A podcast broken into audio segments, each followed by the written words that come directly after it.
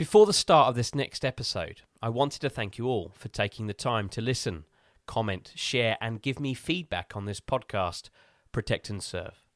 When I set out on this journey to create a new and fresh podcast on the lives of our men and women in policing, I would never have thought it would have received as much support as it has. My goal now is to get more and more people to support the show, so I in turn can support two incredible organisations PTSD 999 and Trojan Wellbeing, both supporting men and women of our emergency services who are affected by mental health from the challenges they face in their professional lives. So please, if you haven't already, like, follow, and share the show so we can all help those that help us when we need it most. It means so much to me, and it means so much to them. Thank you. Welcome to Protect and Serve, the podcast that delves into the incredible lives of police officers across the United Kingdom and around the world. I'm your host, Oliver Lawrence, and together we will embark on a journey to explore the untold stories of those who dedicated their lives to protecting and serving their communities. You may be sitting there wondering why I chose to start this podcast. Well, let me share with you a little bit about myself. I served as a uniformed officer for over a decade during my time, I witnessed firsthand the immense sacrifices that officers make daily. From confronting dangerous situations to offering a helping hand, their dedication is unwavering. These experiences left a profound impact on me even after I hung up my uniform. I created the podcast to shed light on the extraordinary work of police officers, not just in the United Kingdom, but across the globe. Each episode will feature riveting interviews with these brave men and women, offering you a glimpse into the challenges they faced, the triumphs they celebrated, and the personal journeys that brought them to this noble profession. But it's not just about the heroic moments, it's about the individuals behind the uniforms. We'll explore their passions, their motivations, and their unwavering commitment to protecting and serving their communities. This podcast isn't about promoting any particular agenda or glossing over the often complex nature of policing. Instead, it's a platform to celebrate the diverse perspectives and experiences that exist within the law enforcement community.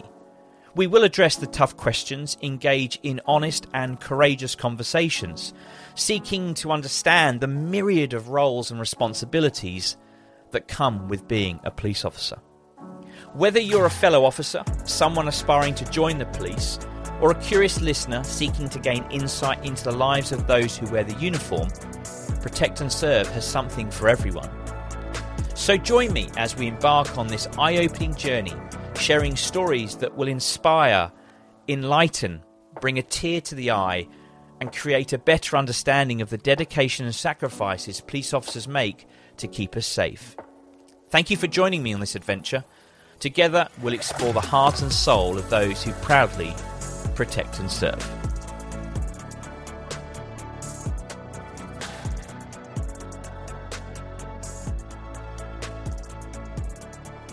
Welcome to another episode of Protect and Serve, and as I say every week, it's another amazing episode with a fantastic guest who spent just over 30 years in British policing, majoritively in the Metropolitan Police, and then for a brief time as one of the deputy chief constables at uh, Hampshire and Isle of Wight Constabulary. But without further ado, let me welcome Graham McNulty, recipient of the QPM, to the podcast. Graham, good afternoon. How are you? Welcome to the podcast. Hi, Ollie. Good to speak to you, and thank you for inviting me onto the podcast. I've been looking forward to this. No, it's an absolute pleasure. And I, like I say every week, what we do is we rewind back the clock, and like every good detective, you want to start at the beginning of somebody's story and ask why policing. So um, for me, Ollie, I think it was probably inevitable. I know everyone has a different routine, don't they? But um, uh, my my father uh, was in the police for 33 years. He was in Surrey Police, and actually, I was um, brought back. My family lived in a police house, um, as was in those times. Many people did live in police houses, and we actually lived at the back of a police station. So um, I was surrounded by by policing, and in fact um, my first contact with policing was when I was uh, about two or three, and apparently without permission, I walked into the back of the police station where um, uh, there was a row of shiny police motorbikes, and as any three-year-old would do, I, I promptly went up to one of these motorbikes and apparently started putting little stones and gravel in the exhaust. Um, and I was quickly led led back home by by a traffic sergeant who um, told my mum to make sure that I stayed in the garden from then on. But that that was my first experience of policing at a, at a very young age. So, at what point did you make the decision that you know, sort of, you've come from this blue blood. Your father was a successful career police officer, so obviously that's a massive factor in terms of the decision making processes you go through. But when you come to turn around to say to your mother and father at dinner table, you know, I think I'm actually going to follow in Dad's footsteps. I'm going to apply to join the police. What's that first reaction like? Well, um, I, I, think to, to be honest, I I I went to university uh, in the late 80s and I was studying economics. And if you remember that period, um, banking and sort of the way the city was progressing was, was a, a, really keen career that a lot of people had. And I really enjoyed my, my economics degree. Um, and I actually got a got a job, um, passed an interview, and got a job to go into banking. And then I had one of those moments when I was reflecting: Have, have I done the right thing here? Is this the right thing for me? Um, and I, I remember reflecting on my dad's career and remember seeing what, what he did. And I took a decision that actually I didn't want to progress with that. And I was, I was going to join the police. And um, my dad had always been, um, Graham, do what you want to do. Do the thing that makes you happy and I'll, we'll support you in whatever. Um, I think my mum wasn't so happy. I think she had worried about my dad being a, a, police officer, and she was probably worried about me being a police officer. But but once she got over that initial um, kind kind of shock uh, and realised that I was I was serious about it, um, they both they both got fully behind me. Um, my my dad gave me one bit of advice because I was you know I was thinking I was going to join Surrey Police. It's it's where he had been, and I, I knew people in that organisation, and I, I thought it was a very um, good organisation. I thought the way they policed, um, but he he sort of said to me, I I think you should try the Met, Graham. I think there just might be a few more opportunities for you there. Um, uh, and, and, give that a go. And I, I was surprised, Ollie, because he had spent his lifetime in that organisation. But um, um, perhaps he knew me best, and um, uh, I, I, I joined the Met and started at Hendon in September 1992. So we talk about a very complex vocation in terms of policing, and I ask this question of all my guests that come on because I'm always very intrigued to understand how people handle the challenges of needing to know a variety of different legislation, policy, and procedure and then on top of that, you've got the operational skills and tactics that you have to learn to become acquainted with in terms of how to managing people, the art of effective communication, both sort of tactically and defensively, because the one thing that can get you into trouble as well as out to trouble is your ability to communicate.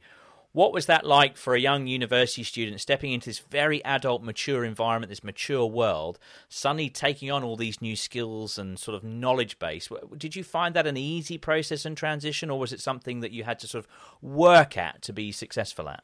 Do you know, I think um, uh, the first thing I would say is I remember really enjoying Hendon. Uh, uh, actually and feeling welcome and feeling part of a team straight away which which which was good and you know working as a team to get to get through it all um, you know, now when I reflect back, um, was I mature enough at the time? Did I understand enough of life's issues as a young student graduating and going there? You know, the answer is is is probably not. But I think the organisation helped me and equipped me to deal with a, lot of those scenarios. Um, so they would put you in scenarios at the time, and um, I think I found the study okay. I, I, don't know if you've heard about the, the term white notes. I think that's what we used to call these binders of notes with all the legislation in. Um, and I think I was able to learn that relatively quickly because I just come from that sort of environment at uni. But you're exactly right, Ollie. It's how you how you put it into practice. You know, um, as a young person going into a domestic call with maybe two people of the age of your parents and trying to stand there and bring a resolution to that issue and, and, and try and prevent it and stop it. It's it's really hard when you maybe haven't had those lifelong experiences yourself that may assist you when you know when you're very young. But I did feel walking out of Hendon and the street duties that follow it, it did equip me to to deal with those issues, albeit it was a it was a really steep learning curve.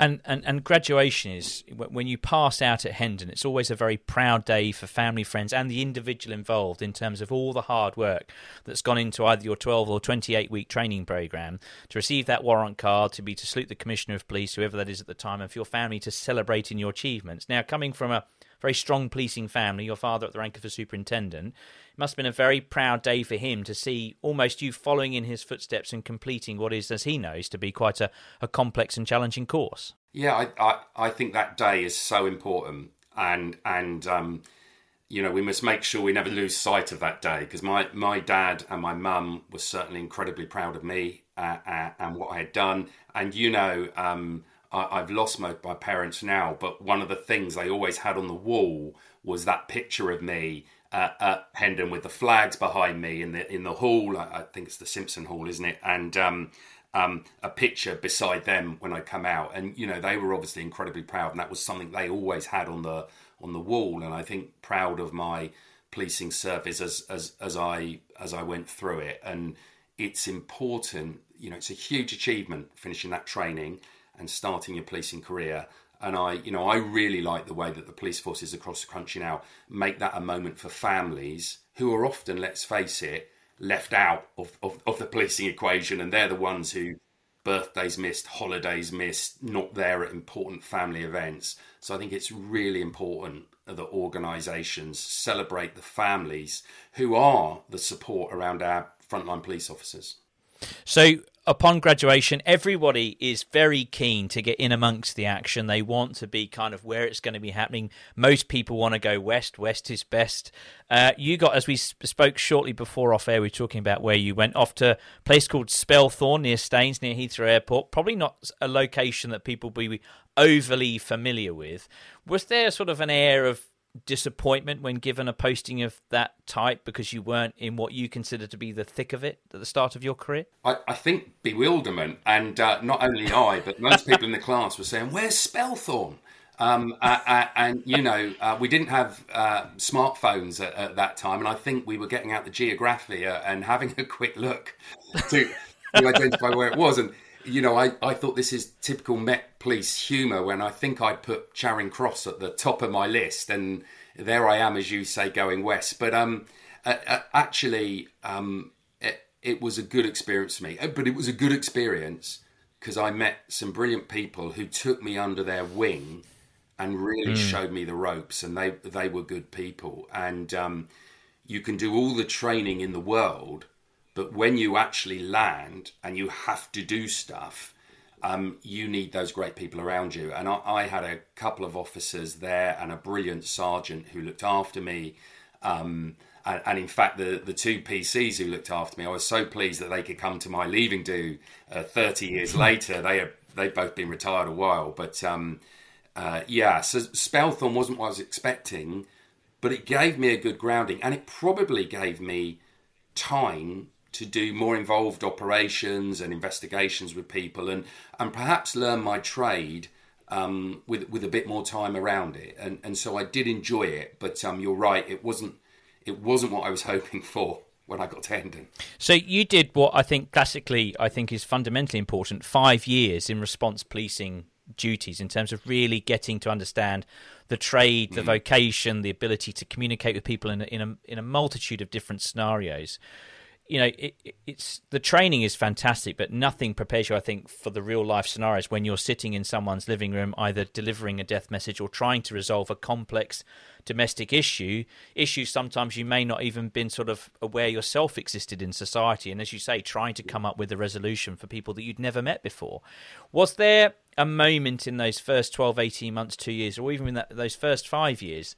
That you realised as a result of a particular incident that policing was going to challenge you both physically and at times emotionally in terms of what you're exposed to? Yeah, I, I, I think there were probably a number of occasions during that period when um, it, it, it dawns on you just how serious it is and the implications on the individuals that you're you're dealing with. And um, you know, I can I can remember a call you know, of all times, a Sunday early turn, and I was probably making the tea as the probationer, and um, uh, it was a call to a man who had, who had uh, hurt his wife and run the London ambulance service, and um, uh, they had called us, and we responded on on a on a Sunday morning to this quiet residential street um, to to a man in a, a, a, dressing gown who was standing in his front garden. You know, no one else around. It was about six a.m. It had just happened on changeover, um, and you know, without going into the detail,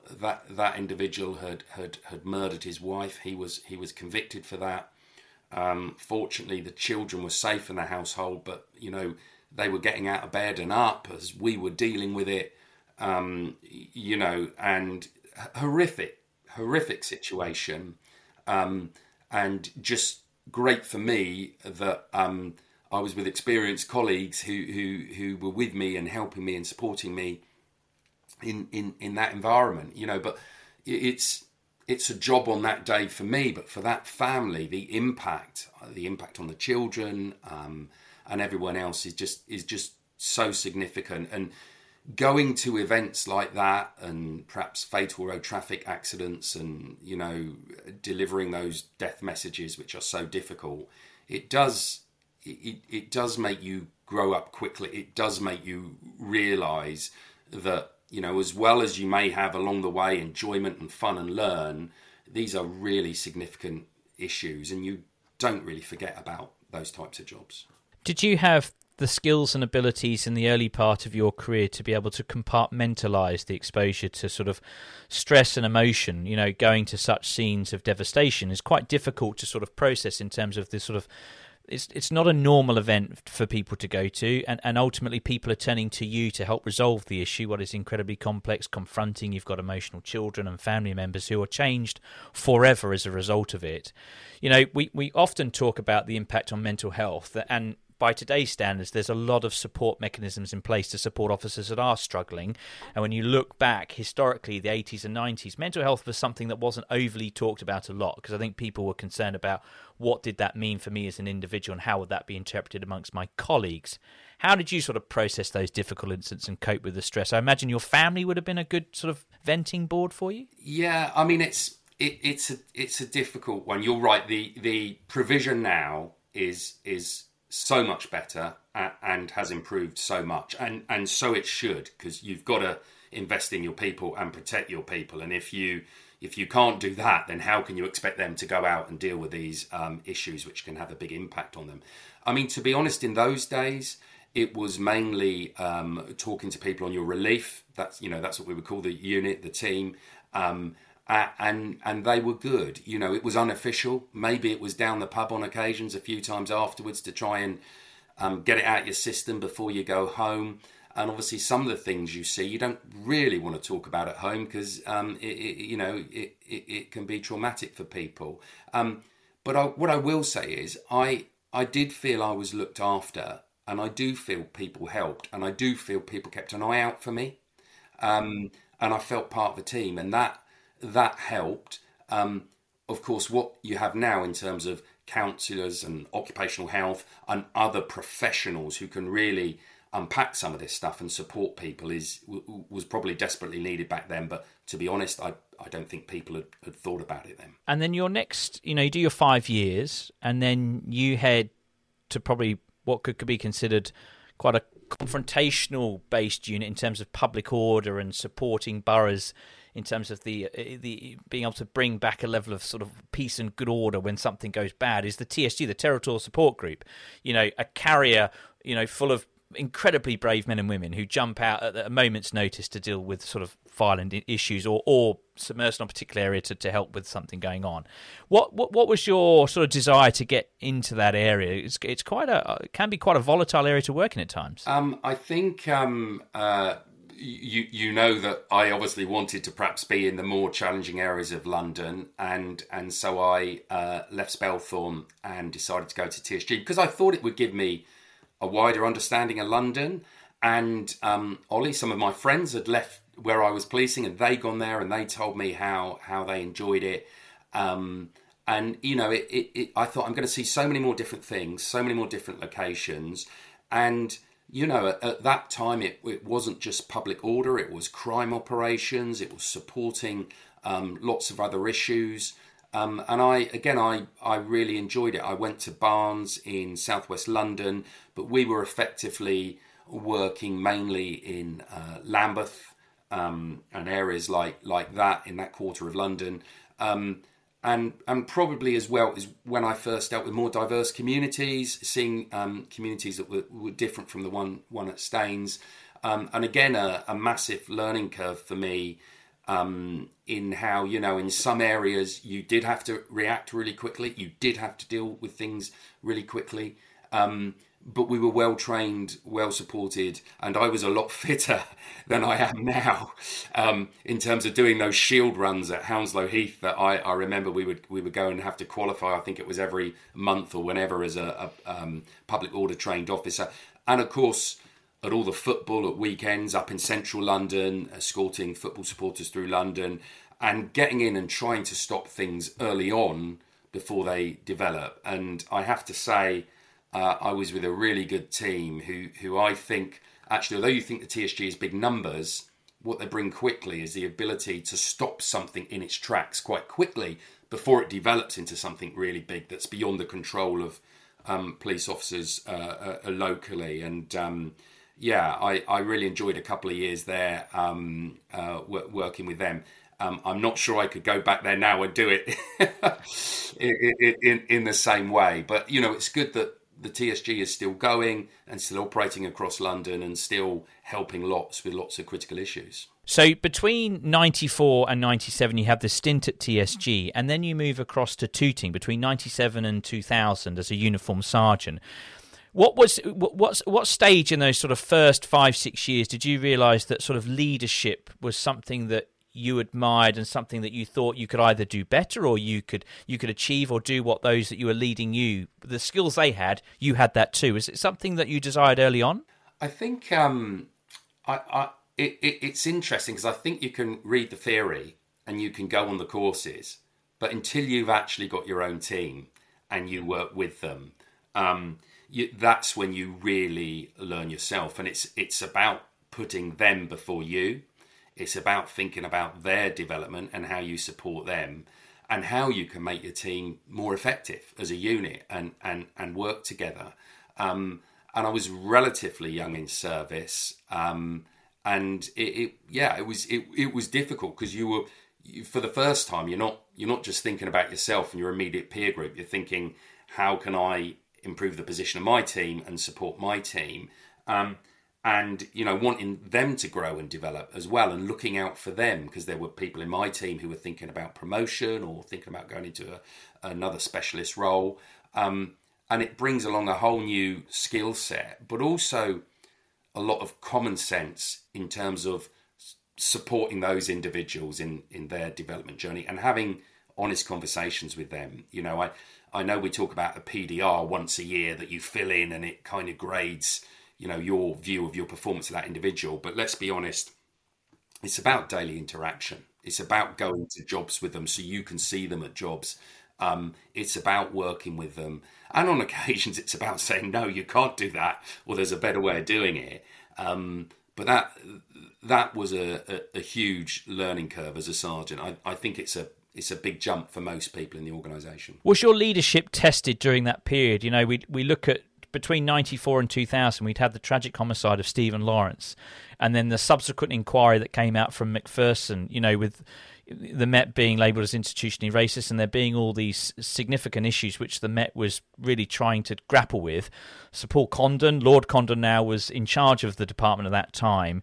Was that a difficult period to be a sergeant? You're on the front line having to sort of demonstrate good leadership and, and, and, and equally try and manage the levels of morale, which I would imagine would have been challenged during that period. Yes, you you were you were right. There was a there was a lot going on and uh, a lot of criticism towards the organisation, and um, you know, let's be honest, some of it really justified about the way in which um, Stephen's murder was was was dealt with. Um, and I, I I felt you know it's good to talk it's best to talk with your people and hear what they're saying and understand their position. And you know, you you know, from some police officers, it, it, it would have been I had nothing to do with this case. I, I wasn't even in the police when it happened, but explaining to them so that they understand the impact that it did have on communities in London. And although it was a dreadful and horrific murder, and you can only feel for the family and what they must have gone through. Actually, the response in terms of the way that we looked at our murder investigations, the way that we got family liaison officers um, uh, appointed and, and, engaged and involved, how we improved lots of our internal procedures to deliver better for the public. Actually, a lot of good came out of it, but but all of us would wish that you know it happened without that tragedy having having had to happen. But when these issues are big and in the media, your team are reading it, seeing it, talking to their family about it. So you're better off having those discussions with them in the workplace and trying to help and support. You you, you then move uh, after that period very much into more um, complex crime in terms of working on crime squads. Uh, you're at Wandsworth, which is where you then take on that first commissioned rank, you know, as a DI at Wandsworth in a crime squad sort of that's quite that, that's the first sort of big jump you know in terms of first commissioned rank um, in terms of how people perceive you how you start to manage. You're really starting to define your leadership style as to kind of how you want to be perceived and how you're going to go about making positive change and ensure that you can get the most out of your people. Um, what was that progression for you like and especially moving into that that crime squad field of more detailed investigations, more complex crimes, was that something that really sort of um, fulfilled you? Yeah, it was it was something I had wanted to do. So I'd been working on robbery and burglary operations as a sergeant and working a lot with the CID um, and really enjoying it to be honest and getting a lot out of it. And you know, I suppose one of the things that I wanted to do when I became a police officer was to um, really focus on those individuals who were causing a lot of grief in society and breaking into people's houses and robbing them, you know, totally unacceptable and they've got to be dealt with. Um, so I wanted to do it, but it was a big jump and it was a big change. Um, and probably one of the biggest jumps actually I've had in my career. And I look back, Ollie, I think you're right that that change there was the one that um, probably impacted me the most. And you know, then in those days, um, you were on call a lot. You were responsible for what happened on the days that you were on call um, a lot of phone calls in the middle of the night, and um, a lot of critical incidents uh, across the borough. So it it it was a real step up for me, and I think I was helped a lot in my early years. There was a there was another DI at Wandsworth, far more experienced, been there a long time, who really you know I could go to as a sounding board and helped me with a lot of those decisions. And as as ever, you know, often there's not a right and a wrong answer. Often there's a loads of shades of grey in the middle. Um, but having having the opportunity to talk to people who've been there and done it, and they can relay to you um, help and support. Plus, as well, I had a lot of good DSs and DCs who were very supportive and helpful. That that really helps you throughout your career, and it helped me then. And you know, I would say often people say, "Who was the people who sort of in your career drove you or the inspiration?" Well, actually often it was people of a more junior rank. It wasn't just the senior officers, but it was it was people who within my teams who you know were really able to help and support me as well. One of the greatest challenges that has faced policing since going back to the Peel's days is serious and organised crime. You know, groups of people um, with a combined effort to, to cause real disruption and to financially benefit from that disruption. And within serious organised crime, often to be able to deal with these individuals and to hold them accountable and to make sure that they receive the appropriate penalties and they get through court and, and we're able to punish them appropriately and make sure we don't see them for some time whilst they're incarcerated is the is the witnesses that come forward and bravely sort of put themselves forward to provide statements and give evidence as to sort of the activities of these nefarious individuals you've spent quite a considerable amount of time in, in, in the Witness Protection Command in terms of supporting some of those vulnerable, vulnerable individuals in giving them sort of the support they need to be able to support often quite complex investigations for SIOs. Can you tell us a, a little bit about sort of the purpose of witness protection and your time there in terms of the challenges of working with people that were incredibly vulnerable? Yes, so I, I went there in 2003, and it was probably my first sort of Scotland Yard um, unit that that I joined, and um, it was a real eye opener for me in terms of, you know, serious and organised crime is is um, it is a business, albeit an illegal business, um, uh, and they have the resources and the ability and the connections to protect themselves and protect their organised crime groups and to stop harm in any way coming to them. And that harm includes interrupting the criminal justice process and trying to um, stop uh, prosecutions in their in, in their track. And they will do anything and anything within their power um, to do that. You know, these people don't have a code of practice. They don't have a rule book they have to follow.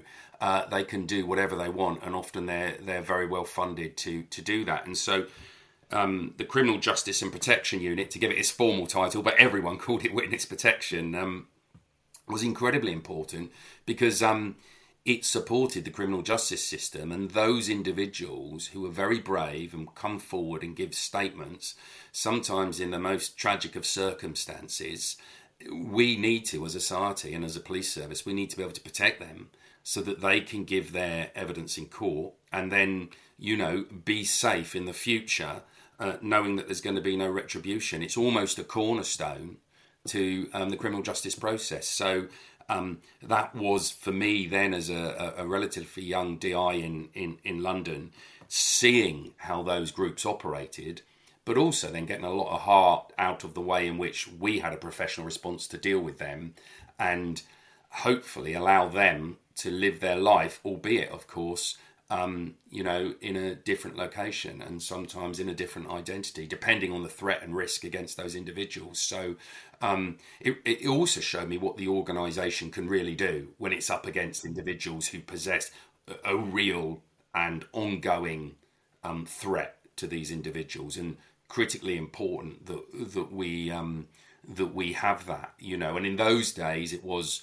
you know, the Met were, were, probably one of the biggest units in the country, but there's now obviously a national system, but it didn't exist back then, so it was probably a bit a bit harder drawing it all together and bringing it all together. But a, uh, again, a great group of people really determined to look after their witnesses, to support them through the process, and you know that was a a long relationship, a long time of supporting them. There are so many different areas of policing that one can be exposed to throughout their career. That the job has got so many different opportunities, and obviously witness protection being one of those.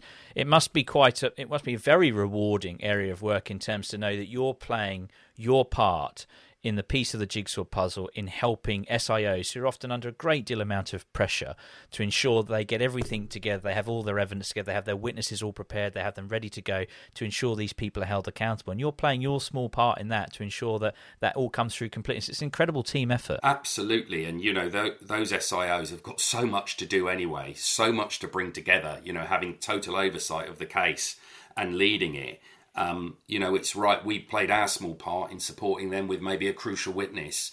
Um, and there's a whole host of people. I think I think sometimes a lot of people have forgotten, but the people who work in forensics, the family liaison officers, um, you know, the witness protections teams. There, there's a there's a whole group of people, um, and I could go on and on. The media teams who do an incredible job as well in difficult circumstances to support that SIO to get the case to court and you know, my reflection on policing as you look back is where we have our best results, it's where we have a real team effort and everyone pulling together um, for the common good. Another often uh, un sung area of policing that people I, I, don't think people realize the impact that sort of the Met and other organizations have is when we have disasters and issues that occur around the world where there's an, where there's uh, British expats either involved or suspected of being involved in sort of a mass casualty event and how that's managed here back at home in terms of not only supporting the families but ensuring a sort of a smooth repatriation of that individual so that families have closure, they're able to grieve, and, and, and, and coroners have an understanding as to what has happened to an individual to lead them to, to the position they, they found themselves in quite tragically. You've held the position of a senior identification manager responsible for supporting uh, DVI officers, and, and you've taken part and led on some quite very complex matters which have occurred overseas. Um, are you able to sort of give us a, a rundown as to sort of that role and, and some of the bigger matters that, that, that we may be aware of that you've taken part in? Yes, so um, you know it's it's difficult, isn't it? These mass casualty events, they're tragedies, and um, the events happened, and you know what we need to do in policing is play our part to support the families, support the coroner, hopefully hopefully provide some dignity in death through that process, um, and and find the evidence, find the individual, uh, uh, and get them back to their family so that they can have a burial and start the grieving process. Um, uh, and I, I first got involved in this world. I, I think I did my course in uh, the autumn of two, 2003 um, with a with a load of other uh, detectives at, at, that time. Um, and to be honest, when I was doing the course, it was it was a world I did not know uh, much about. Um, I learnt about ante-mortem, post-mortem, the processes that are used. Uh, we did case studies. We worked on on different areas, and as ever, thankfully, and particularly in the Met, um, there are some people with real deep knowledge and expertise who, who can help you. And um, I found that course really eye-opening. And it, but but if I'm honest, Ollie, it's one of those courses you do it and you think, I pray I never have to use this this this skill set. You don't want to have to use it because it means something very bad has happened. Um, and literally a few months later, I was at home and I got the call, as did lots of others over the Christmas period, uh, about the tsunami which impacted in the Indian Ocean and particularly affected Thailand, but also a lot of a lot of other countries. And you know, my, my first thought is why are we being called? And then you start to realise, hang on, there's 10,000 British nationals in the area. Um, there's huge devastation. Um, I think the, the final figure was well over 200,000, nearly quarter of a million people lost their lives. Coming again! Coming again! Big one. Bigger! Oh my God! Inside! Get inside! Come on, guys! Okay, I'm getting frightened now. The terrifying sight and sound of nature's fury, the giant tsunami. Good evening. It was the day that death came from the sea. Tonight, the full horrific scale of the disaster is unfolding. Over 25,000 are dead, and hour by hour, that death toll rises. 13 are British. We now know the wave was triggered by the world's strongest earthquake in 40 years, nine on the Richter scale. Tonight, in this special programme, our correspondents have eyewitness reports from across the devastated region. Coastal villages, paradise islands, and tropical beaches turned into hell on earth. Um, uh, and then you start to sort of click in, your head clicks and well, what do we do? Where do we go go from here? And I, I, I, should say, I know a lot of people just went onto the plane and went over there to try and help and support. And, you know, from talking to colleagues who did that, the circumstances in which they were working in were, were horrific and they, they were doing their best. But I, my job was to uh, work with the coroner, Alison Thompson, at the um, Fulham Mortuary, that's where we were, we were based, and just um, get everything ready so that we could do the post-mortems when people came back present the evidence to the coroner, and then allow families, you know, to get on to get on with the grieving. And um, you, you, you just again, I've talked about team, and I, I, I don't wish to sound boring, but over that Christmas period, we, we, we doubled the size of the mortuary. Um, property services came in. Life had moved on. We talked about um, support to officers. Well, by now, occupational health were there to support us. You know, um, catering. Every everyone came in to help that operation um, and make it happen in a very small period of time.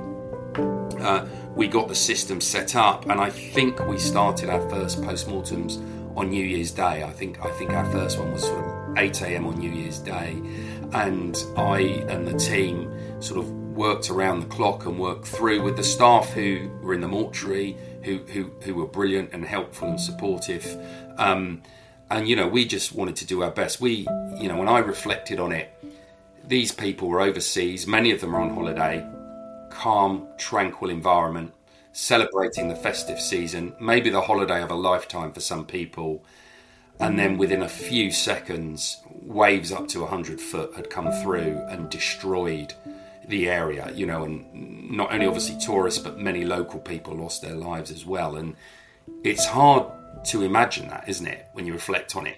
What on earth could that have been like? And so, you know, we wanted to play our small part in the best way we could in trying to support those individuals who were desperately trying to get information about their families and then have the bodies repatriated and then wanting this process to be over so that they could start the grieving period. But, um, yeah, that was that that was a case that you you know you don't anticipate. Um, but that training was was good, and it you know it kicked in, and, and we all got on with our job. I had the, the honour about six months ago to uh, interview former Sergeant Jill Williams from Thames Valley Police, who was one of the deployed officers to Thailand um, to do the dis- disaster victim identification and recalled this surreal experience of just being surrounded by containers and containers full of victims of this horrific event. And as you quite rightly point out, waves of 100 foot, you, know, you just you just can't imagine what must have been going through people's minds to see that coming towards you. It must be absolutely terrifying. But as as somebody that's then managing people in such a difficult environment of trauma, is it not only your job to make sure that things get done well, but equally to identify people that may be struggling to comprehend what they're dealing with in terms of their exposure to these unpleasant scenes of of death? Yeah, yeah, absolutely. I mean, that is part of your job, and I would say not just as leaders. I, I, I, you know, I think your peer group, your people, you're watching out for the people who are the same rank as you. And um, you know, we talked about events earlier on in my career where probably we didn't have the systems and processes in place. Um, then I would say I actually think we we did, and they were available, and we were watching out for each other, and just just the hours and the amount of time spent in that environment. You know, there were days when it was just good for people to go away and and not be involved mm. for a while, and it was you know never a problem to be able to say I I you know I think I need a break or I think I need a bit of time out. Um, we were we were put up in a hotel opposite the mortuary, which, which actually I think was really helpful because going home after that every day after day after day and then having to come back in w- w- would have been really difficult but we were on site, we were local, and you know we were together and we had support with us. And I, I think that was definitely the start of the Metropolitan Police really getting its act together in terms of trying to support people and put the help that they want in place. Be that just a chat with someone, or, or be it perhaps needing more more intensive help and support d- during that um, period. I, the the the one good thing I would say is that. Um, the officers who do that work are volunteers and have yeah. you know, want to do it um, and have thought about it and have been through the training. And you know, I, I still maintain that when we put people in that position, we should be we should be seeking volunteers for that type of work because you know it's it's it's not right for for everyone or, or, for a period in someone's life it just might not be right if they've had a bereavement or they've had a bad time. Um, it doesn't mean they can't do it in the future but it's making sure at that moment when people are having to do that work they feel like they're able to do it and they feel like they're supported.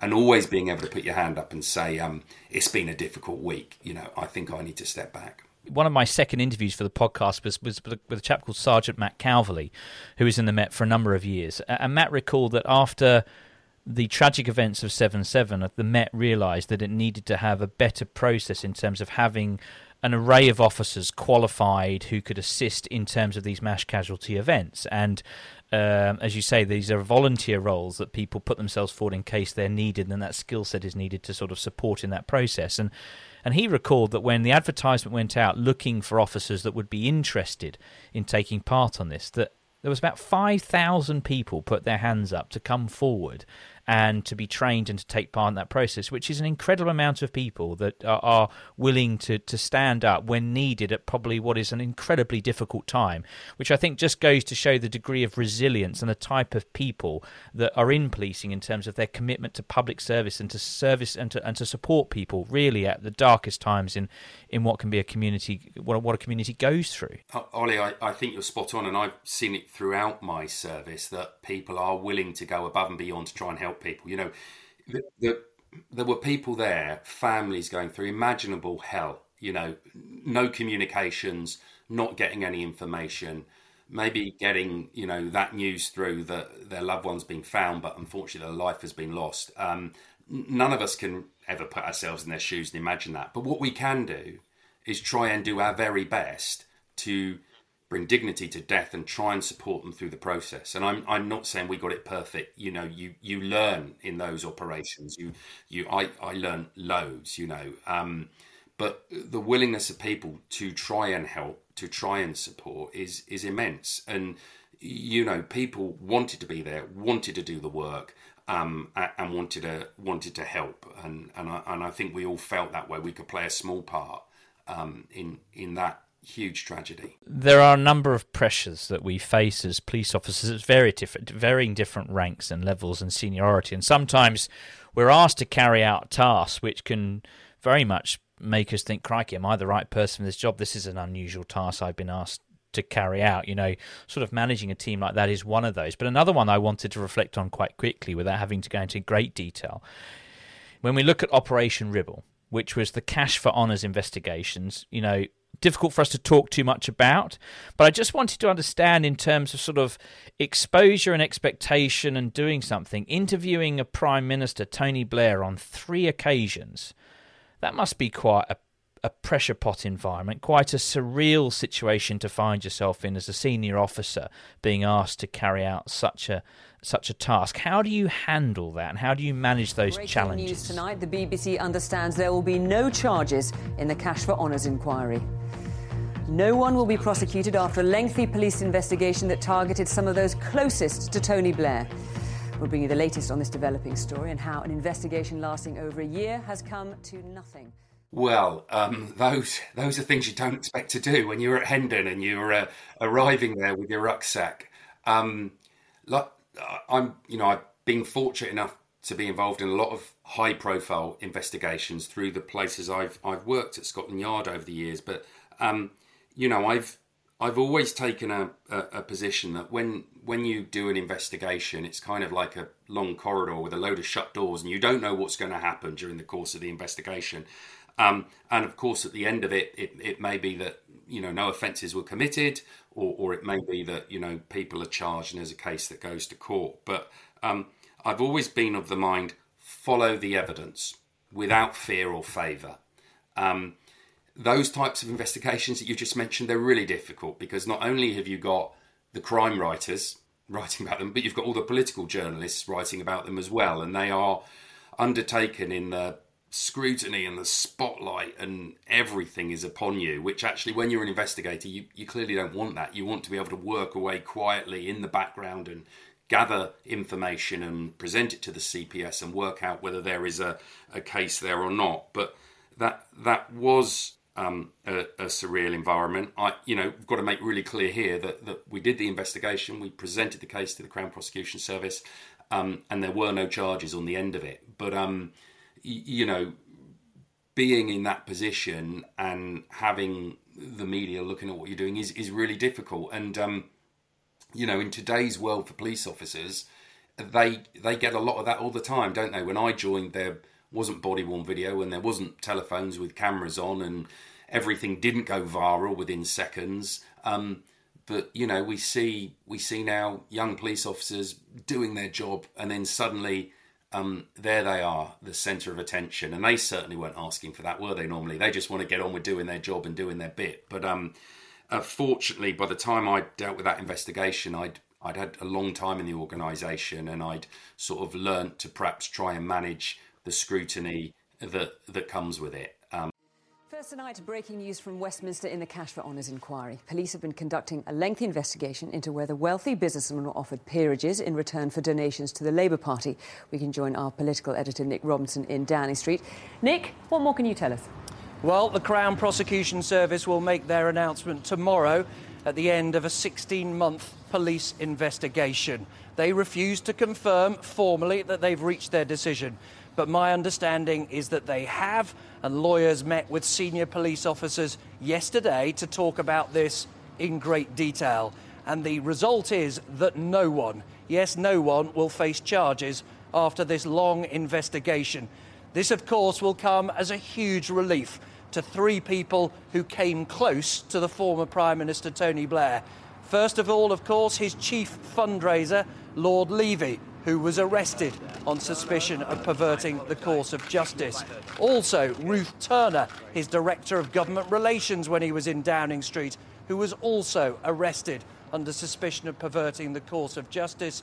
And finally, one of those many who lent a great deal of money to the Labour Party, the businessman Sir Christopher Evans, also arrested, and if it is confirmed tomorrow, will be waving uh, goodbye to all the and we and we talk about we'll big moments in the Mets history, and if we look between 2009 and 2013, a period where you were with the Serious and Organised Crime Group, and then you moved into support as staff officer to Lord Hogan, Sir Bernard Hogan Howe, now Lord Hogan Howe. You're looking at a period of policing which, again, was a difficult period in the Mets history in terms of the incident with Mark Duggan. Uh, which resulted in the 2011 uh, large scenes of antisocial behaviour, not only in London but across the United Kingdom. In steps Sir Bernard. Uh, Home Secretary, Mayor, uh, ladies and gentlemen, just to say first of all, thank you for the great honour uh, that I've received in terms of being selected as the Metropolitan Police Commissioner. Professionally, it's the highest accolade that any police officer could have. Secondly, I'd like to pay tribute uh, to my predecessor, Sir Paul Stephenson, and the achievements that he made in his time here, including reducing crime. I also want to pay tribute to the other people who applied for this job, uh, particularly to Tim Godwin, who over the last year has helped to keep the Metropolitan Police uh, in a really uh, clear and focused place. And finally, just to say a few words to the people of London, which is that I intend to lead the Met so that it makes uh, criminals fear, that it keeps the uh, trust of the, uh, the public of London in the Metropolitan Police, and finally a Metropolitan Police that the Metropolitan Police officers and staff are proud of. And now I'd like to go in and start work, uh, but particularly to remember that the idea is to make the criminals fear the police and what they're doing now, and make sure that they are uh, stopping committing crime and will reduce crime over the coming years. Thank you very much. There is no greater challenge, and I think no greater exposure to the significance and the workload of the chief officer of any force, whether it be a home county or the Met, in terms of their work ethic, the amount of hours they work, their commitment, and their real desire to make a change and a difference to an organisation. What was your exposure and time like with the then Sir Bernard Hogan Howe as the Commissioner of Police, as his Chief of Staff? So um, I, I, think it's probably fair to say I, I'd done an operation in Merseyside previously, actually, for a few years. So um, I had got to know the Chief Constable of Merseyside, who was then Sir, Sir Bernard Hogan Howe, Bernard Hogan Howe, um, and work with him up up there.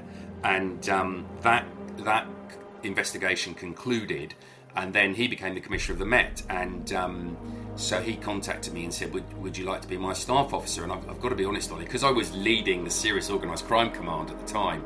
Probably one of my most favourite postings in my my 30 plus years in policing.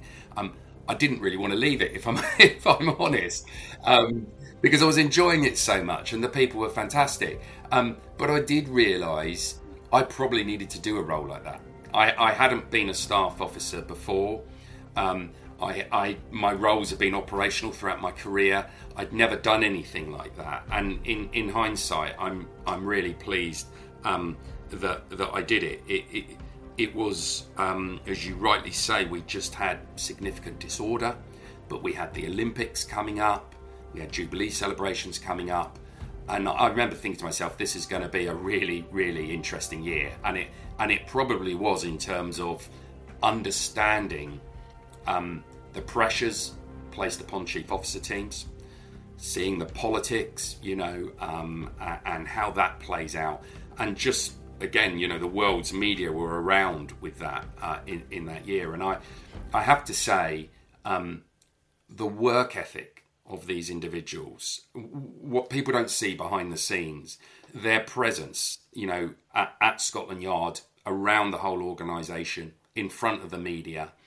Um, I thought I worked long hours that that that year. I was in very early and left late, but you know, um, the commissioner certainly worked a lot more um, and the demands and pressures placed upon them, and then to see firsthand how they themselves are trying to resolve all that and deliver for London. You know, a uniquely difficult role, and I've been very fortunate to have worked closely with Bernard, uh, with with Paul Stephenson, who who, who followed. Um, I, uh, I, I work with Cressida, and I work with uh, Mark Rowley, and um, you know those individuals worked incredibly hard, gave 110%, um, and absolutely committed to to the cause. And it's a it's a role I don't think I could do, Ollie. The the, the pressures placed upon them all. Um, but to see it up close, you really do see um, the, the, the, impact that it has on them all. But um, impressive characters who who give 110 percent in that in that time, and probably I got to see um, Bernard closest because I was his staff officer, and it was a you know what a year um, to be there, and a real privilege for me to be part of it and see it, and the people that you're seeing in the news headlines every day, and the, the, the people around them, you're seeing them in offices, in meetings, in critical moments. So I I, I probably learnt more in that year than any other. And what what always intrigues me about that particular, obviously, you know, Sir Bernard has an array of senior officers in his executive team, which each have a responsibility for a particular function of the Met and how it executes its services to the, the, the members of the public of London. But you're in effect in around his space 24 hours a day, seven days a week for the for those 12 months. Obviously, there's going to be times where he asks for your counsel. What what what what do you think in this particular situation, Graham? Is is there part of that where he's seeking to understand what your views are and how you would execute on a particular issue? And is it a test to see whether you're ready for the next jump up, which is going to be going on the strategic command course at Bramshill and looking at further promotion for you? Is there is there equally that sort of is this a job interview for down the line? Um, I I think whenever you work, you know, when you're a chief officer and you've got that little team around you, you rely on them so much. I certainly did in my career. Um, I absolutely relied on the people around me, and you know, I had some fantastic staff officers who, without their help, I couldn't have done what I, I did. Um, yes, he would he would ask me questions, and I would always feel under the spotlight when he asked them. But I, I would always answer them honestly with, with, with my view because I had you know, worked in the Met for a very long time. I knew most people and in, in the Met. I think you do rely on the counsel of that. And he had obviously been away into Liverpool and worked in other places. Um, but he, he, you know, he definitely did listen. And on occasions, it was good when you heard him say a speech or do something and you thought, ah, hang on a minute, that's that's my little sound bite there. But, you know, that's what makes you feel part of the team, isn't it? That if you work for a boss who never listened to you, never asked your opinion, and never involved you, well, that would be pretty demoralising, wouldn't it? Um, I certainly felt part of a team when I was up there, and I certainly felt fully engaged, um, you know, and privileged to, to be a part of it and learn from it, you know, at that point in time, which was such a critical point in time. So we, we leave Sir Bernard's office after 12 months and you head off onto the Strategic Command course at Bramshill, probably one of the last courses which was carried out at Bramshill before it's been moved on.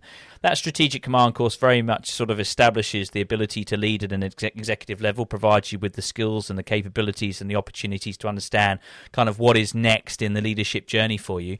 At this point in your career, when you look back at when you first joined in the early 90s, did you have your eyes set on this particular journey?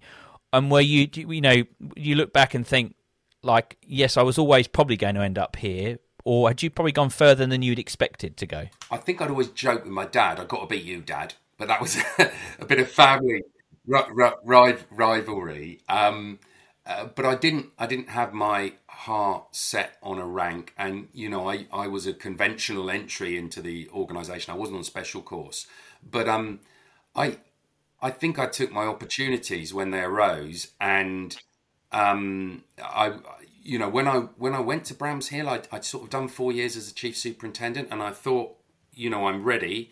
Um, but whether you're ever ready or not, you only know when you you you you, you land. Um, but I I felt I felt it was probably the the the right time for me. Um, that said, I did I did find elements of the of the course challenging, and um, perhaps perhaps not the operational policing stuff, uh, if I'm honest with you. Perhaps more, let's call it the, the business stuff, the way that a business operates, um, you know, the, the budgets, um, the forecasts, um, understanding all the different parts. You know, a, a police organisation is, is, is huge, and you have subject matter experts from your legal team, your press team, your digital team, um, your resources team across the whole piece. And I think the senior command course probably opened my eyes more to that element and probably my lack of knowledge in many of those fields. Um, as opposed to the operational side, if that makes sense, Ollie. No, no, totally. And, and I think by the end of that course, did you think you're ready for the next step? Because you go back to the Met um, as commander in charge of homicide, if I'm right. And you know, so we, we look at quite a significant portfolio, one that is often under the spotlight. There's equally a number of big cases which you've taken part in, none bigger than the Alice Gross case. Here's here's a moment in time where you're front and centre talking to a large press pack of journalists who are wanting to know what is happening with a particular homicide. Good morning. I am Commander Graham McNulty from the Specialist Crime and Operations Directorate in the Metropolitan Police. Last night, the 30th of September, a search was carried out at the River Brent as part of our ongoing investigation into the disappearance of Alice Gross. Following this search, we have sadly recovered a body from the water. This is obviously a significant development, and Alice's family have been informed. We are unable to make a formal identification at this stage, but clearly this news is devastating for Alice's family and friends. My thoughts are with them at this time, and I would ask you to respect their privacy and allow them some space. This is now a murder investigation, and I need the public's help to find out whoever is responsible. I would urge anyone who may know something to come forward. Even if you have not yet spoken out, it is not too late to tell us what you know. I would like to thank the local community of Ealing who have shown us huge support and patience during the course of our investigation. This discovery will have a significant impact throughout the borough. You only need to walk around the surrounding streets to see the effect that Alice's disappearance has had on the whole community. Our work at this scene is crucial to ensure we capture all the available evidence, allowing us to identify who is responsible for this dreadful crime. This may take some time, and I would ask people to remain patient with us. I can confirm that significant efforts were made to conceal the body. All those skills that have been taught to you and all your experiences which have gone before really set you up as to kind of how you're going to lead critical and, and significantly public facing investigations like the Alice Gross matter. Finally, Yes, those those matters when you when you're sort of gold for those investigations and operations, you you really do feel like you're you're under the spotlight, and at times you feel a bit like you're on your own. You're not on your own because you've got an amazing team around you, but y- you know it, it it comes to you, and you know that was one of the cases that um, and and it, there, was, there was a bit of an irony for me me in that case. You know this this young girl um, people will remember the footage just going about her business innocently um, uh, is murdered by this individual. And for many weeks we don't know um, where she is. We haven't found her. Uh, uh, again tragic circumstances that the you know the family must have been going through. And you know our hope was that this would resolve in a positive way and that we would find her and we reunite her with her family. And unfortunately that that wasn't to happen. But i think that is just one of the cases that really grabbed the media at the time um, and and became front and central. And one of the things that you're trying to do or what i'm trying to do when when i do that is trying to leave the sio to get on with their job you know and um, in that case, you know, the SIO did some murder, uh, did some media at the start. It then went to the uh, reviewing superintendent, and then it was getting more and more. And I took over the media at that stage, but to hopefully give them some space to allow them to do their investigation, uh, Ollie. And I was incredibly lucky to have those individuals uh, in in place. But um, because it went on, and because she wasn't found very quickly, what turns to help and support and engagement can quickly turn to well, why haven't you resolved this and why haven't you found it and, and, what are you doing? And so i think the job of gold really is to try and allow the investigators to do their job to make sure they've got the appropriate resources and, and there was a huge search. Um, hundreds and hundreds of individuals from forces up and down the country assisted in that search um, and you know, very sadly, I think it was about five, six weeks later, we we found we found her body, and that media event you're talking about was me at I think 6 a.m. in the morning at Scotland Yard, uh, breaking the devastating news to people, um, which, which which which obviously is difficult, but you know, nothing like what what the family are going through and what and what they're feeling. But you know, one of my reflections from that case, we often hear about you know uh, community confidence and you know communities helping the police. I mean, the community in Ealing. Um, where she lived with her family was amazing, and the way that they supported the investigation, wanted to help with searches.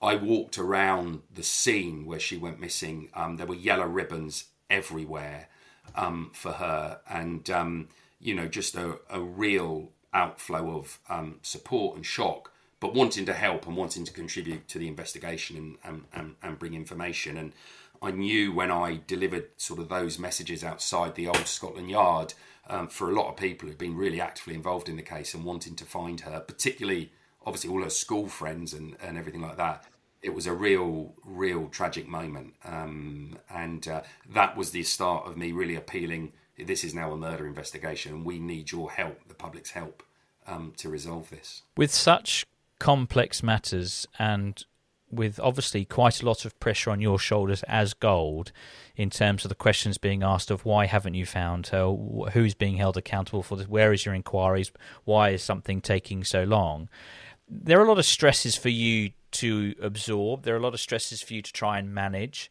At this point, you know you've got family at home. How do you how do you separate quite an intensive work environment to family life in terms of being able to have conversation, to be able to debrief as much as you possibly can without saying too much to friends and family, because mm. they're very important in terms of the support network that they provide you to be able to do such amazing work that you are. They're almost sometimes the unsung heroes, in my view. I, I, absolutely agree with you, and I think every operational cop probably has a family behind them that um, you know probably deserve a commendation or an award for their support to allow that individual to come to work and, and, and operate. And you know, it's a twenty four seven job, and I'm or I would be at home, and I was you know at home that evening at the news broke in the evening, and I was on the phone to my media teams overnight with our plan. What are we going to do? Talking to the SIO, who's obviously dealing with the family, making sure that you know the family are aware and understand, and with uh, you know, and I mentioned about FLOs and how important family liaison officers are. They're obviously working with the family, and we're trying to get everything ready for the morning because we knew the world's media were around that crime site and would be reporting and seeing our activity. So we're we're trying to let everyone know what's going to happen and we're trying to get the information out there in an orderly manner before you know it, it breaks in different places. And you know you you you talk to your family um, but you you know you don't want in the details in this this case were were so horrific. You, you know you don't want to bring them out at home um, but but they know what you're going through and they can hear it. You know they hear you on the phone. They know that you're getting up in the middle of the night and you're going to talk to someone that you've left at four o'clock in the morning. Um, but but having that support from them, allowing you to do that, is is absolutely invaluable moving moving forwards. And um, I off, I you know I used to do um, commendation ceremonies for my officers and things like that, and I. I thought it was so important when when the families came with them to collect their commendation. Really, I was talking more to the families than the officer. I, I know that may sound a bit negative, but I'm really wanting to say thank you for them for allowing them to let these officers come to work, operate in the way they do, and for picking up the pieces often and and you know dusting them down and allowing them to come back and be a fully functioning police officer the next day. And it's it's probably you know we give we give a long service medal to officers. I've often felt we should probably give something to family members as well. You know, your move out of the Metropolitan Police to Hampshire and the Isle of Wight Constabulary as the deputy to the then chief Andy Marsh, who's now head of College of Policing. You know, a very different force in terms of the size, scale, and budgets. The you know the budget of Hampshire could it may not be too much bigger than some large boroughs in London in terms of the expenditure. That must be a huge difference in terms of trying to manage all of that, equally trying to make some difficult decisions and supporting the chief in running the organisation.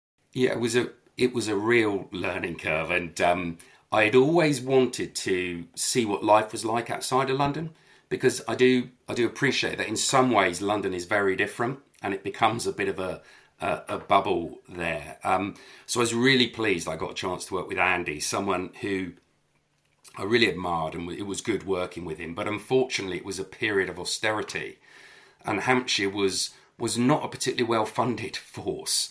Um, and so some really difficult decisions needed to be made. And I arrived in the middle of that. And as the deputy, you are responsible for transformation and change. Um, and so, you know, ev- everyone will tell you their bit of the business is really important and there's not an opportunity or room for cuts. But ultimately, you've got to make um, some difficult decisions, which we made there as a team together. Um, and I, I learned so much from that, particularly managing areas again away from the operational policing side, but like our digital strategy, our command and control strategy, you know, working with our um, legal services, etc. And you're responsible for all those issues. Um, but I, but I hope they didn't think that I left London, made the force a lot smaller, and went went went back again. But um, it it it was um, it really opened my eyes actually, and you know um just the cops, when I would go out with the cops in, in Hampshire, um, often, particularly in the New Forest, there's no backup or support for miles and miles and miles. You know, they are on their own and they've really got to use their communication skills to the fore to manage incidents before, you know, before help can come. So, um, really impressive to see individuals in that environment as, you know, as opposed to London where probably help is a, is a fair bit closer, you know, uh, in, in, comparison. But um, it it definitely made me a better police officer, experiencing policing then both inside and outside of London. And then 2016, this lateral back into London, as we were talking about off air, probably missed London a little bit in terms of sort of it being somewhere you'd been for so long that obviously naturally you're going to gravitate back there eventually, and you lateral back into the Met as DAC in 2016 and 2018. You take or between 2018 and 2023 when your career sort of wrapped up. You're in charge of specialist crime, and you know you're you're overseeing on behalf of the MPS, uh, the the National Police Chiefs Council. You're looking at county lines. You're looking at knife crime, and you're looking at ultimately the the management of covert human sources and that human source net that human source network across forces. Very significant portfolios, particularly the knife crime and the county lines issue, because it's had such a significant impact on families and communities right across London and in the home counties. How do you, you know, that's coming towards the tail end of your career. You know, that, that must be incredible portfolios to take on and to oversee and to manage and have real impact. You know, you're a very proactive senior officer, often seen out on the streets with your teams looking and overseeing operations. Was it something that you were very keen to take part in? We see very quickly small issues becoming big issues. We see social media being used where some of these offences are, are glamorised and people are provoked into reprisals. I think those are some of the reasons about why this is happening. Officers from the homicide teams are working around the clock to bring justice to families and to protect our communities.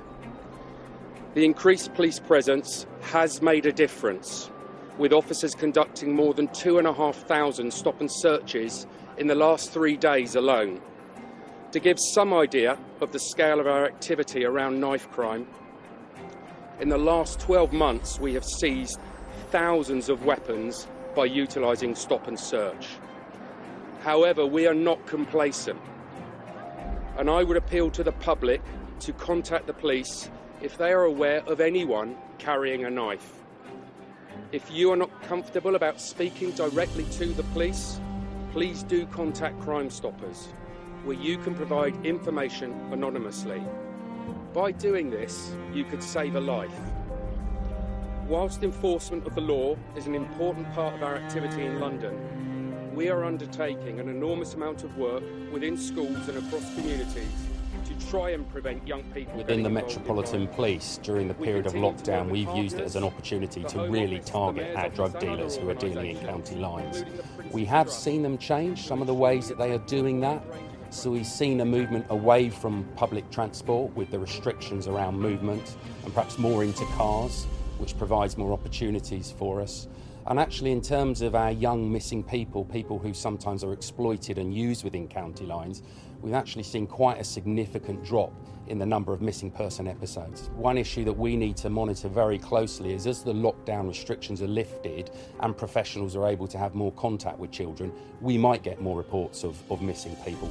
But at the moment, they are significantly down when we compare them to the same time last year. The county lines is a, is a distribution network for drug dealing, and the people who run the lines, they focus on intimidation and fear.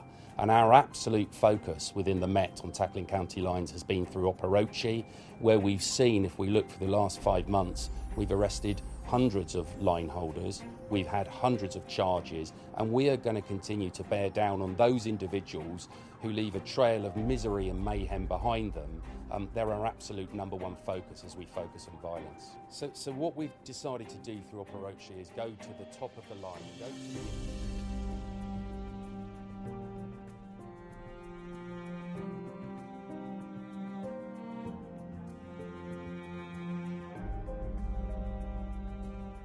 I um I I really enjoyed my national portfolio. So, you know, my, my day job was serious and organised crime in London, um, and I had an amazing team of people to to help me with that.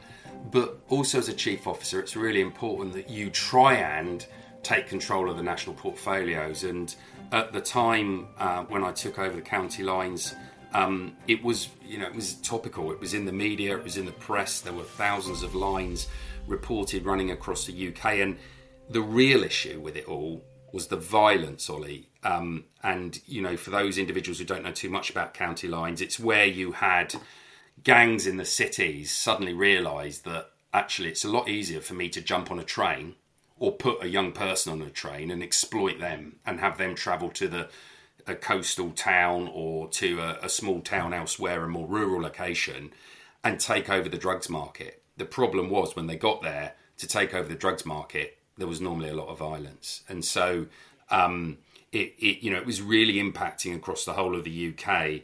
And um, you know, I and my team were determined with people across the country to try and do something about it. I must say, I was lucky at that time. The government were prepared to resource it and put money into it, and so we set up three sort of county lines teams: one in London, one in Birmingham, one in Liverpool. Um, and uh, we worked. They were the exporting cities, where the lines were coming out of, but those three areas worked incredibly hard um, with the importing forces. You know where the lines were going to um, to try and take down those lines, and it, it, you know, it certainly made me reflect. You know, towards the end of my career, how important data is. There's an explosion of data and digital, and if we're going to solve crime and we're going to solve serious organized crime, how we harness that, how we harness that data, how we search it, and how we extract information and evidence from it is so critical moving forward because the amounts of data are only going to increase. But, you know, we found a good way of being able to identify the line holder, the person behind the line who caused all the misery, who kept the profits, who exploited the young person and working with forces across the country, we were able to identify them, attribute the number to them, and then do enforcement immediately. So warrants through the door, arrest them and charge them. And um, you know, we we really did focus on that, and I, I think it just shows, and it sort of made me reflect. And moving forward in terms of dealing with crime, and particularly serious organised crime, our understanding of data and digital and harnessing that power and using it as evidence against these individuals is going to be critical going going forwards. And you know, I think in about three years we closed. If I just look at London, I think we closed about one and a half thousand lines, um, made nearly three thousand arrests. And the important point was charge people. We were charging these line holders with drug king so that they were going to prison on in, in, in large numbers. And obviously the other side of that was trying to safeguard the young people who were who were being exploited and um, being used to run these lines and often bullied by gangs into doing it. So it you know towards the end of my career it was something I got I got really passionate about and um, had a huge amount of support from across the country. I've got to say you know the work that they did in Merseyside was amazing. You know they were focusing on lines in North Wales and maybe up to Scotland. Most of the lines in London were around London, and of course West Midlands. We're, we're looking at that Midlands region, but um, a real team effort to try and make a difference and, and stop the violence. You have been the recipient of the QPM, probably one of the few to receive it before um, her late Queen Elizabeth II passed away. That must be an incredible honour in terms of receiving that award, in terms of the work that you've done over just over 30 years of policing. A proud day to look back on and reflect? Yeah, incredibly, incredibly proud uh, moment and something you don't expect. And, um, you know, I do, I do realise I am incredibly lucky to, to get that award because it's probably for things like we've just been talking about county lines. But as I've talked throughout this whole thing, um, policing is, is, a, is, a, is a team game and uh, if you don't have the team around you, you you don't have success. And I I loved the day, and I really enjoyed the day. And you know, I wish I wish my dad could have um, been around to see that because I know I know he he would have enjoyed it as well. But I like to think he was looking down when I picked it up. Um, um, but yeah, a, a, great day for me, and I'm I'm you know really grateful for all the support I had from everyone to be able to do what I could do because I couldn't do it without you know the people around me. And you've obviously departed from policing. Were you ready to leave? Was it the right time for you to step away and to pursue maybe opportunities in the private sector? I, I think so. And, you know, one of the most important things in policing is probably around succession planning and a new generation of leaders coming through. Um, and I love policing, and I still do. But I think the time was right for me. You, you, you know when, when, when probably it's the right time. And, um, you know, I went to speak to the commissioner and, um, um, you know, really pleased that, that you know he he gave me my exit interview and came to my leaving do and had a chat and um, other other commissioners as well. It was it was the right it was the right time for me, and I I always sort of I did that degree in economics many many years ago, and I sort of you know how would I get on in the private sector, and I'm taking my first fumbling steps outside of policing, Ollie, and. Uh, uh, trying to to make success of that, and you know, uh, hope hopefully that will go well for me in the years to come. So obviously, um, you're you're you're out of the police now. Is there? Do you never say never to a return in policing? Things change quite dramatically. I've spoken to some incredible people that have left policing, but with what I consider to be still lots to give. I suppose the one that comes to mind last year was um, Neil Basu, um, sort of a formidable police leader in terms of his capabilities and what he could do. I think going forward for the law enforcement community. Equally, yourself, incredible experience which has departed and left the Met. You know, if there was an opportunity that presented itself, you know, is that door possibly slightly still open for you to make a return? Um, well, firstly, I I can see Neil would, would, would definitely make a big difference if he if he if he comes back, and um, um, I, I, think he's certainly got the energy and, and, and, commitment to do that. I, I think at the moment I'm I'm focusing on other things, Ollie. In, in all honesty, because I you know 30 years is quite a long time, and I I enjoyed it, and at the moment my aspirations are, are elsewhere to see how I do. But someone told me once, never say never, but um, uh, not not in the short term been absolutely fascinating to listen to just over an hour and 20 minutes of conversation of 30 years of policing and, and your time across the Met and your short stint in Hampshire as a Deputy Chief Constable. So, thank you ever so much for your service, the work you've done, and the positive impact you've had on communities throughout your life in terms of policing. Uh, equally, thank you ever so much to your family for the sacrifices they've made in supporting you to get you to where you are today. I think it's an in- incredible achievement, and we look forward to seeing what is around the corner for you with, uh, with, with, with big announcements in the private sector. It's all very, very exciting. So thank you for joining me on the podcast. Thanks, Ollie. I really appreciate it. I enjoyed it. Thanks for having me. Thanks very much. This podcast is brought to you by the Public Safety Foundation. The Public Safety Foundation and its supporters are on a mission to make the UK the safest place to live, work, and raise a family. This crime fighting mission is one that many of Protect and Serve's guests have contributed to. Find out more and join those already supporting the Foundation's mission by visiting publicsafetyfoundation.uk. Protect and Serve is an independent podcast hosted, produced, and edited by Oliver Lawrence.